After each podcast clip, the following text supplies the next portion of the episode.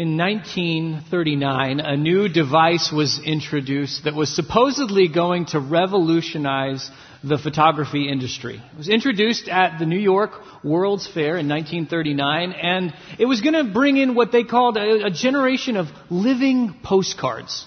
And the device was called a Viewmaster. Now, maybe some of you grew up with one of these, like so many kids did all around the world. But did you know that the Viewmaster originally was not intended for children? It was marketed to adults. It was supposed to be a way that you could see or experience somewhere that maybe you could never get on your own. So let's say you were a kid in East Texas and you always wanted to know what it would be like to stand in front of the Taj Mahal. But you were never going to get to India. Well, the Viewmaster said, here, just, just look in here and it's like this. Or if you lived in England and you'd always heard about the, the majesty of the Grand Canyon and wanted to stand and, and see its great vast expanse. Well, the Viewmaster says here, just look through here. It's like this. And Jesus had his own way of helping people see things that they could never see on their own. We call them parables. They're word pictures and stories that he used in his ministry. And so for those people who needed a new and grander vision of the kingdom of God, Jesus had his own way of saying, it's like this. We're starting a new series today called It's Like This, and it's looking at parables in the Gospel of Matthew. I'm really excited to be kicking off this series, and, and we're going to be looking at a parable each week uh, over the next five weeks. And I know I'm using that word, parable, which admittedly you don't really hear that in the uh, school hallways or in the office. That's not a word that we use for the most part. So let me start with this. Let me give you kind of a foundational definition of parables as we kick off this series. Parables are ingeniously simple word pictures with profound spiritual lessons. Ingeniously simple word pictures with profound spiritual lessons. And I believe that over the course of this series, you're going to see just how simple, how ingeniously accessible and everyday, commonplace the examples that Jesus, is, Jesus uses to, to teach these truths. And I also believe that God, in his grace, I'm praying that he will show all of us profound truth that we need to see from God's word. So as, as we kick off, why don't you grab your Bibles and turn to the Gospel of Matthew chapter thirteen. Matthew chapter thirteen. And while you're turning there, I want to welcome everybody who is with us and listening, whether you're watching or listening online or maybe later on podcast or if you're live here at our North Richland Hills campus. I'm so glad that you've joined us this weekend. Thank you for spending some time with us today. And and if it's your first time to listen in, or maybe it's your, your first time at church, or first time in a long time, uh, I'm just honored that you're with us. Thank you for joining us. Today, if you're curious about this whole Jesus thing, checking out God and faith, uh, you're going to hear teaching from Jesus today, and you're going to hear teaching about Jesus. So uh, I know that, that God's going to do something powerful through that. Now, as we kick off, know that Jesus is speaking to a large crowd. His ministry has gotten pretty popular as a teacher and preacher, and so there's a large crowd that's gathered to listen to him, and he's also with his twelve closest followers. We're going to start in verse three of Matthew thirteen. Then he told them many things in parables, saying, a farmer went out to sow his seed. As he was scattering the seed, some fell along the path, and the birds came and ate it up. Some fell on rocky places where it did not have much soil. It sprang up quickly because the soil was shallow. But when the sun came up, the plants were scorched and they withered because they had no root.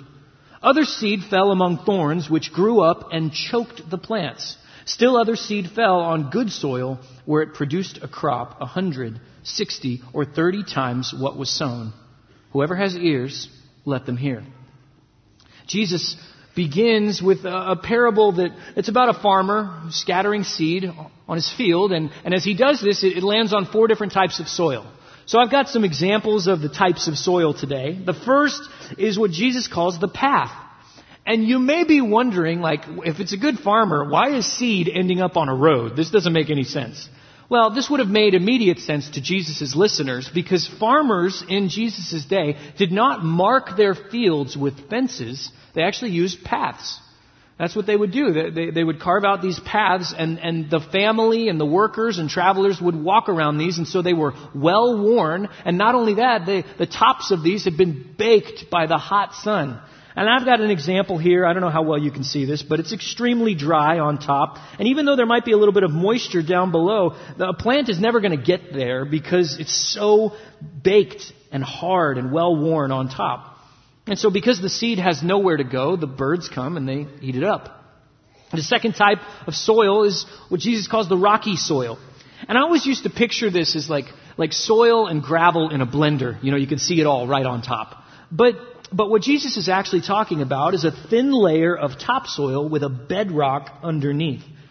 Because if you were an amateur farmer and, and you were sowing uh, seeds in the field, you might be tricked by the topsoil. It's it's it's able to help a plant get started really quickly, and, it, and it'll flourish, and it'll look like it's going to be the best part of the crop. But a veteran farmer would look at that and know, oh no no no, there's there's no moisture, there's no there's nowhere for roots to grow, and that's not going to last. It's going to wither and die. Now the third type of soil is weeds and thorns, and unlike these other two, um, unwanted vegetation doesn't need cross-cultural translation, does it? We understand. In fact, I happen to pick this lovely bouquet from my own yard. Yeah, my wife will tell you, I am no gardener, but I'm a green thumb when it comes to weeds. Uh, they just flourish under my lack of care for yard work. So the, the, the, it makes me think of my mom, who she, she had a patch of, uh, of the yard that she really wanted to look beautiful when I was growing up. And she would bring me and my brothers out and make us try and weed out this little section. And we would try and spray it. And no matter how many times we did this or how well we thought we did it, once we had planted the flowers, they would inevitably, inevitably get choked out by the weeds that would grow back. And that's the same thing that happens in this parable.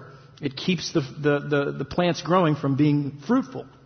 And lastly, there's the good soil, which it's it's moist, it's ready to receive uh, the seed, help the plant to grow and bear fruit and be useful in the harvest. So there you go. Pretty simple. You got the sower, seed cast on four different kinds of soil.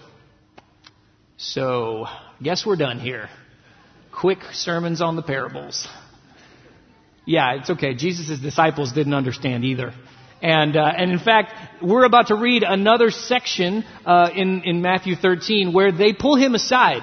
And no longer speaking in front of a big crowd, they ask him some questions. And as, as I read this next set of verses, the first time I read it, it kind of confused me, kind of frustrated me. I wasn't sure what was going on. So uh, just as, as I read these, if you get confused, know that we'll unpack it on the back end. Just stick with me. In verse ten, the disciples came to him and asked, "Why do you speak to the people in parables?" And he replied, "Because the knowledge of the secrets of the kingdom of heaven has been given to you, but not to them. Whoever has will be given more, and they will have an abundance. Whoever does not have, even what they have will be taken from them. This is why I speak to them in parables. Though seeing, they do not see. Though hearing, they do not under- they do not hear or understand. In them is fulfilled the prophecy of Isaiah. You'll be ever hearing, but never understanding. You'll be ever seeing, but never perceiving. For this people's heart has become calloused. They hardly hear with their ears, and they have closed their eyes. Otherwise, they might see with their eyes, hear with their ears, understand with their hearts, and turn, and I would heal them. But blessed are your eyes, because they see, and your ears because they hear. For truly I tell you, many prophets and righteous people longed to see what you see, but did not see it, and to hear what you hear, but did not hear it." Jesus is asked a very important question by his disciples. I mean, we're kicking off a study on the parables, and the, the disciples want to know right up front, why do you teach in parables? And Jesus points out something that's kind of a paradox about the parables.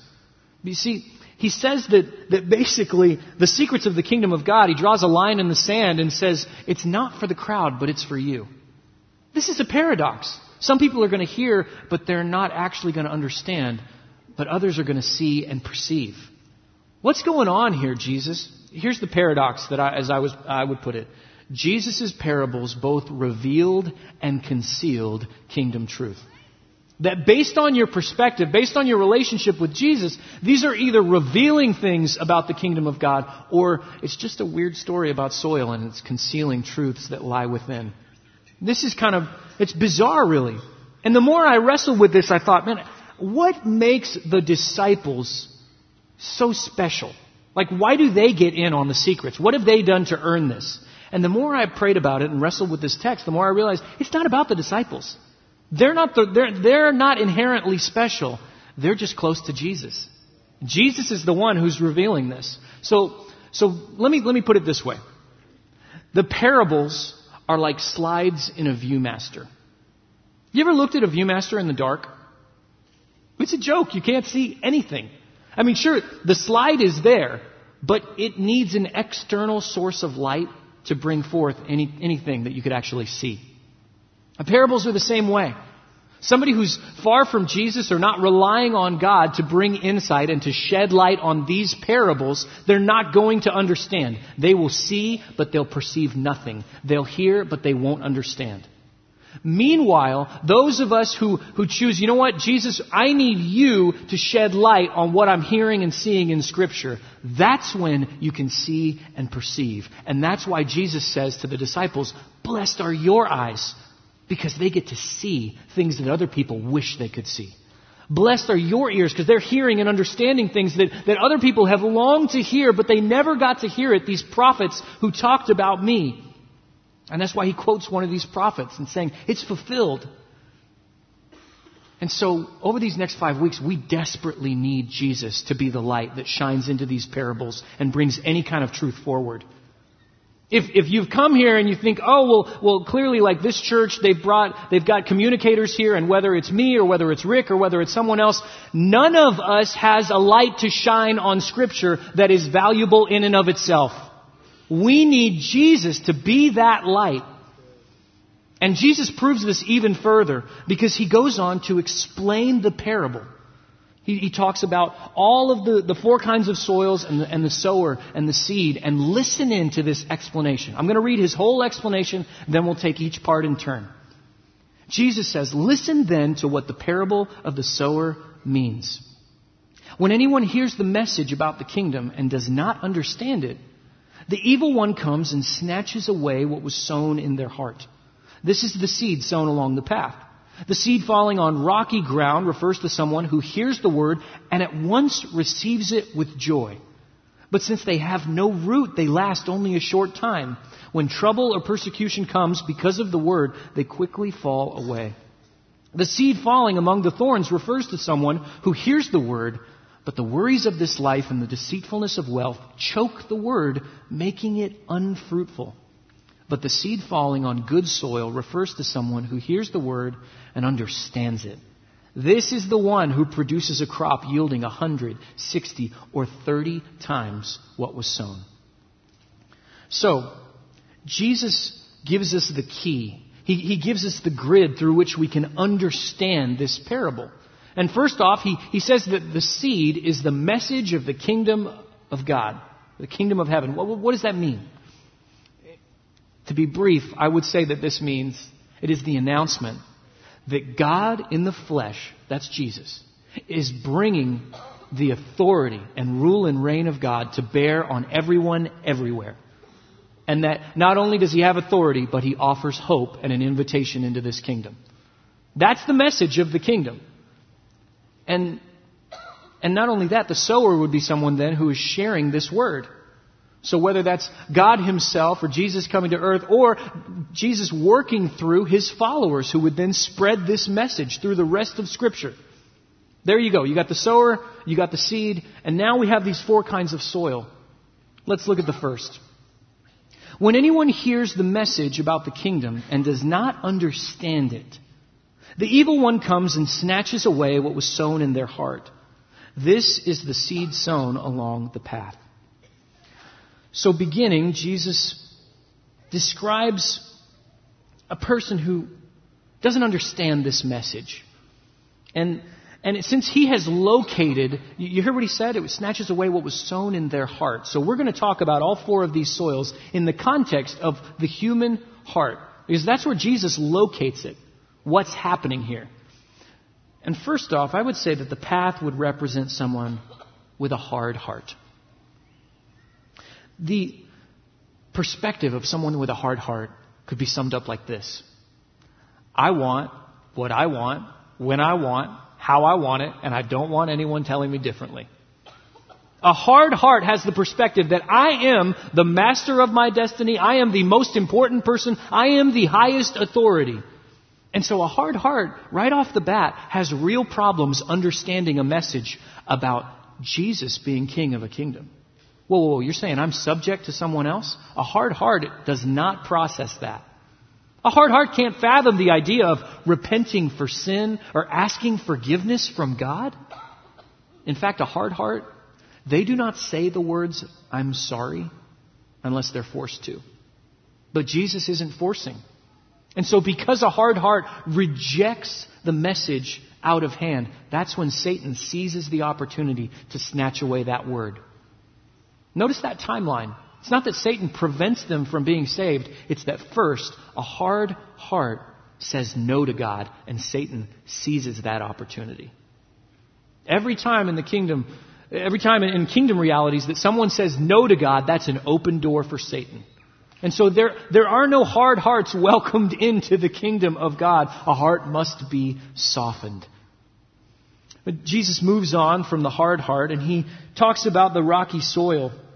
The seed falling on rocky ground refers to someone who hears the word and at once receives it with joy. But since they have no root, they last only a short time. When trouble or persecution comes because of the word, they quickly fall away. And this reminds me of some of my friends in college who would get super obsessed with, with whatever the latest workout fad was. Whether it was P ninety X or Insanity or Body Beast or push-ups till you puke, like whatever it was, they were just big into it.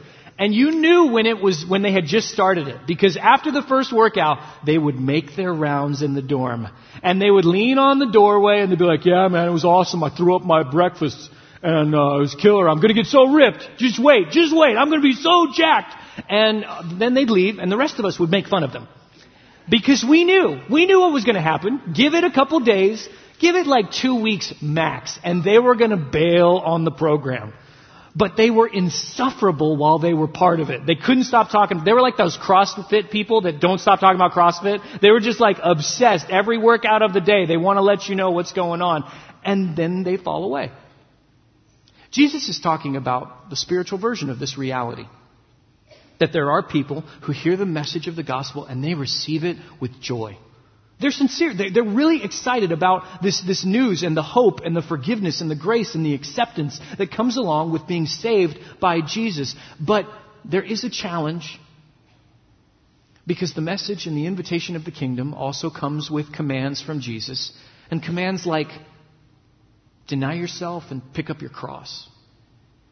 And that can be very difficult for who I would call, someone I would call that has a, a shallow heart. See, a, a shallow heart loves the initial concepts that come along with following Jesus and the, being invited into the kingdom. They love all the good stuff, but there's fine print that a shallow heart often neglects to see. And so when they're suddenly having to deny themselves and make very difficult choices that cause tension, this is hard for a shallow heart. Because Jesus talks about trouble and persecution because of the word that brings problems for a shallow heart and makes them shrink away from faith. A shallow heart can't take trouble, can't take tension. If they're a new believer and they're starting to make changes in their life out of obedience to God, and then the people at their work think, what, are you better than us now because you won't come out to the bar? Like the, the, the people around them think, what? You, all of a sudden you're just like some Jesus freak. Like, like you're just such a better person than me. And a shallow heart can't take being misunderstood for making obedient, right choices. A shallow heart can't handle the tension of being inside of a family where part of the family has no respect for their faith, doesn't, doesn't appreciate or understand, and thinks everything you do that's related to God is a waste of time. And a shallow heart, they can't take that tension. And a shallow heart certainly can't take persecution. There are people around the world, in countries and villages and cities, who face persecution because of the gospel that they believe in, because they claim Jesus as Lord. And I can guarantee you there are not shallow hearts in those churches, at least not this kind of shallow, because Their lives are threatened. Their homes are set on fire. Their worship services are interrupted with drive-by shootings. There's no room for a shallow heart there. But in the land of the free, with all the benefits that come with that, there is the danger that it is a place to cultivate topsoil faith. Because trouble or persecution do not show up in the same way. And in some lives, there's a bubble and they don't show up at all.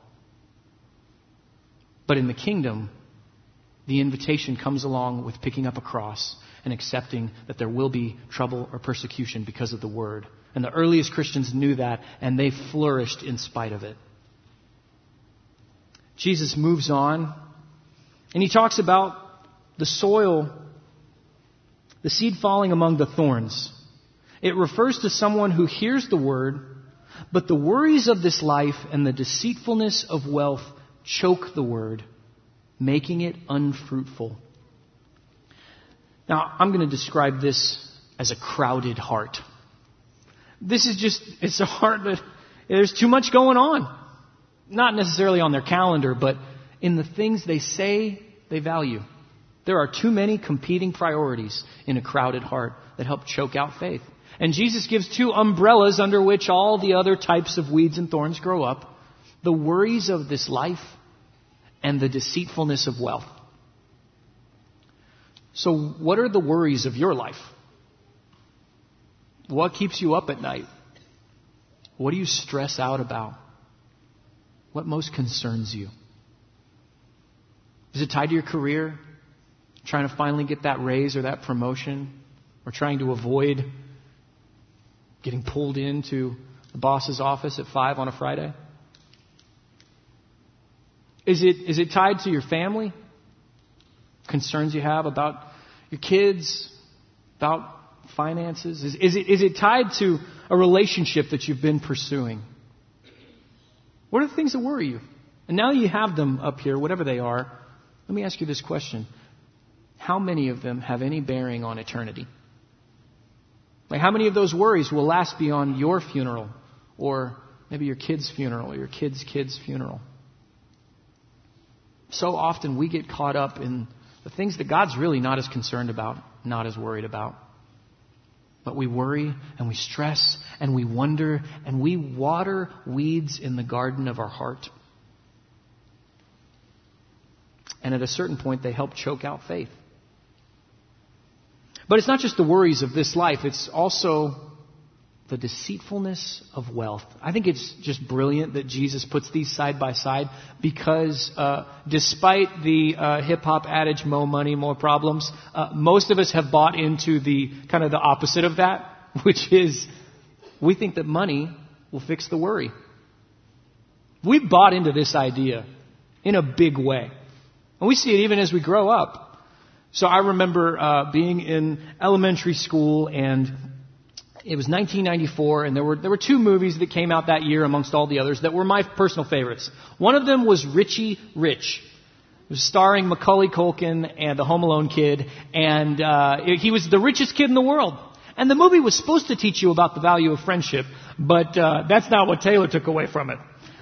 I wanted, I realized it would be awesome to be the richest kid in the world. It would be awesome to have the big house and all the toys and be able to order around a grown man in a suit who's named a butler. Like, I would just love that. And the other movie was called Blank Check. Now, I looked this up later. It got like a fourteen percent on Rotten Tomatoes, but to, ele- to elementary school Taylor, it was Oscar-worthy, okay? And it was about a little kid who accidentally is handed a blank signed check by a rich criminal. And the kid writes one million dollars, and he, he cashes the check. And they give him a million dollars, and then he goes on a spending spree. There you go. That's the film. Like, these messages, they hit us. And maybe maybe it's not a movie for you. Maybe it's not in uh, maybe it's not in T V shows, although I would argue for many of you that is where some of that happens. And it happens in our music, and it happens in some of the books that we read. It happens in in the wealthy people whose lives we get caught up in uh, in those magazines right by where you check out at the store. And despite what Scripture says, despite what some of those people say, despite more money, more problems, we sudden we just buy into the idea that if I had more, I'd worry less. That if I just had more money, I'd, I'd be less stressed. If I had more money, I would be happier. If I had more money, our family would be healthier. If I had more money, I would just have a better life. And, and the danger is that Jesus doesn't call these the promises of wealth. He calls them the deceitfulness of wealth. Because at a certain point, whether in the short term or the long term, these will prove to be a lie. Jesus himself said, you can't love both God and money. Because if you try to do that in a crowded heart, it will choke out your faith. And then Jesus moves from the soils that act as kind of warnings and just basic realities to verse twenty-three, the seed falling on good soil, refers to someone who hears the word and understands it. This is the one who produces a crop yielding one hundred, sixty, or thirty times what was sown.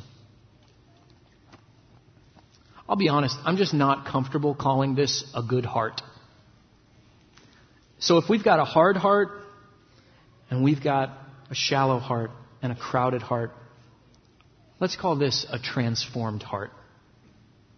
Because in God's kingdom,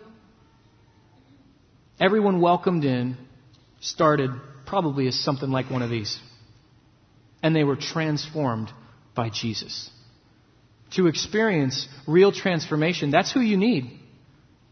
And and there's hope for you. I don't know if, as as we've talked, I don't know if there's one of these three that you've associated yourself with more. That maybe you feel like you're hard-hearted, or maybe you feel like you're, you're shallow and selfish. Maybe you feel like you're just overcrowded in your heart. But wherever you're at, know that there's hope in God's kingdom. Let me tell you about Paul. Paul was a guy who was hard-hearted against the gospel. He actively opposed the spreading of the good news about Jesus, and yet God softened Paul's heart, and he became a leader in the early church. Paul is a transformed heart, and you can be too. Let me tell you about Peter. Peter was a follower of Jesus who was, he was topsoil faith material. He was always gung-ho, always over-promising and under-delivering, and, and he said, I'll be with you to the end, Jesus, and then he abandoned Jesus. But he was forgiven and brought back into the fold and made a leader in the church who was bold, and he faced trouble and persecution all the way to death. Peter is a transformed heart, and you can be too. Maybe, maybe you're more like Lydia. She was a merchant who heard the gospel from Paul. And, and Lydia undoubtedly is a merchant. I mean, you're nickeling and diming everybody that you meet, and everything's about the money, and everything's about the business. And, and God's... According to the text, God opened her heart to the message. Lydia is a transformed heart, and you can be too. And transformation, it can only happen through Jesus. It can only happen by God's power. I'm not teaching you something that then you can, you can actually like try and actively do. The beginning of the kingdom means inviting Jesus to do a work you can't. Because ultimately, Jesus is not just the teller and interpreter of the parables. He is the one about whom the parables teach. And, and he shows us that, that he in the kingdom was able to do everything that we failed to do.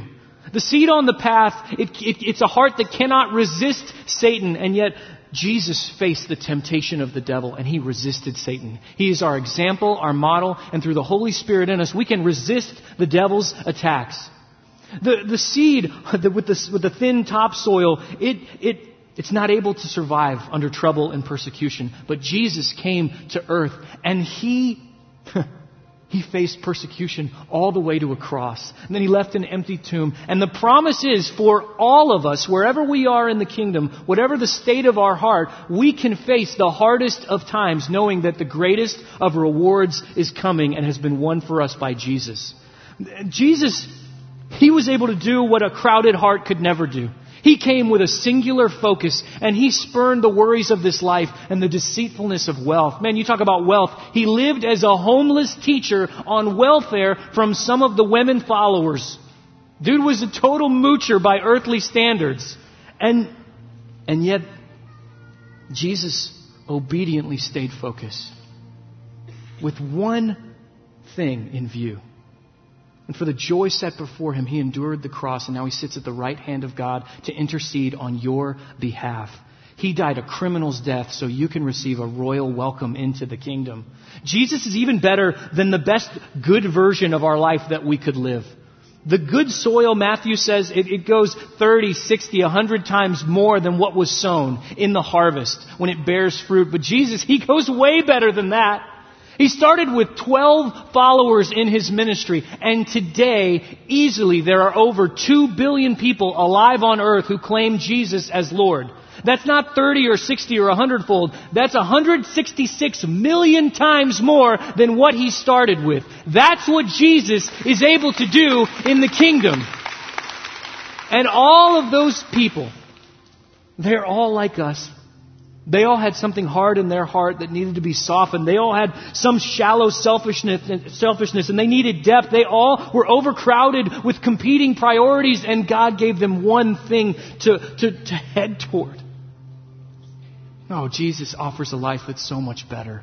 But it starts with this question. If you want transformation, you cannot fix yourself, but you have to ask, what does God want to transform in my heart?